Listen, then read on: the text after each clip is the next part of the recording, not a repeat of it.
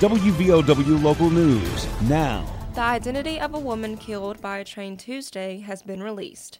I'm Livia Epperhart.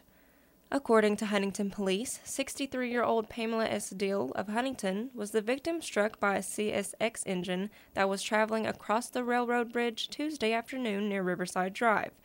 A police department spokesman told Metro News the bridge is often used as a shortcut to get across the Guyandotte River into the Guyandotte community. Other reports indicate Dill was trying to get off the bridge but couldn't when she was struck. The engineer told police he tried to stop the train but couldn't do it in time. Police said Wednesday they don't anticipate any criminal charges being filed. WVOW Local News is brought to you by Logan Regional Medical Center. I'm Tanya Crum, Director of Acute Inpatient Rehab. Logan Regional Medical Center, always here for you. Hi, I'm Dr. Wright, surgical podiatrist from Logan Regional Medical Center always here for you. I'm Romel Mitchell, Executive Secretary. Logan Regional Medical Center, always here for you. Thank you for trusting your care at Logan Regional Medical Center, always here for you. A Logan County woman pleaded guilty Wednesday to misappropriation of postal funds. According to a press release from the United States Attorney's Office for the Southern District of West Virginia, 31 year old Brittany Ellis of Blair admitted to stealing approximately $4,486 while she was an employee of the United States Postal Service at the Blair Post Office. The money was collected from the sale of money orders between October 2018 and December 2018.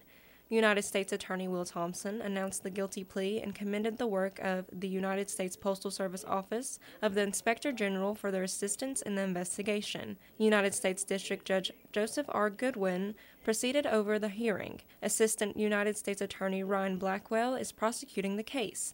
Ellis is scheduled to be sentenced on July 11, 2022, and faces a maximum penalty of 10 years in prison. West Virginia's unemployment rate again hit a new low of 3.7%. That's been the trend over the past few months, as the state's unemployment rate has gone from a seasonally adjusted 4.3% last October, November, and December to 4.1% in January, 3.9% in February, and then 3.7% for March. The unemployment rate reflects people actively searching for work. Those who have stopped looking cease to be counted. The national unemployment rate dropped two tenths of a percentage point to 3.6% in March. Nationally, the number of unemployed people decreased by 318,000 to 6 million. Southern West Virginia Community and Technical College has a new tool for helping address the opioid crisis.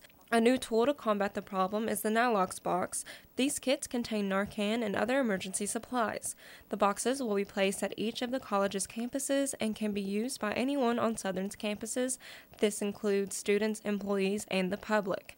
Opioid overdose is currently the leading cause of death among adults aged 50 and under in the United States, according to a press release from Southern.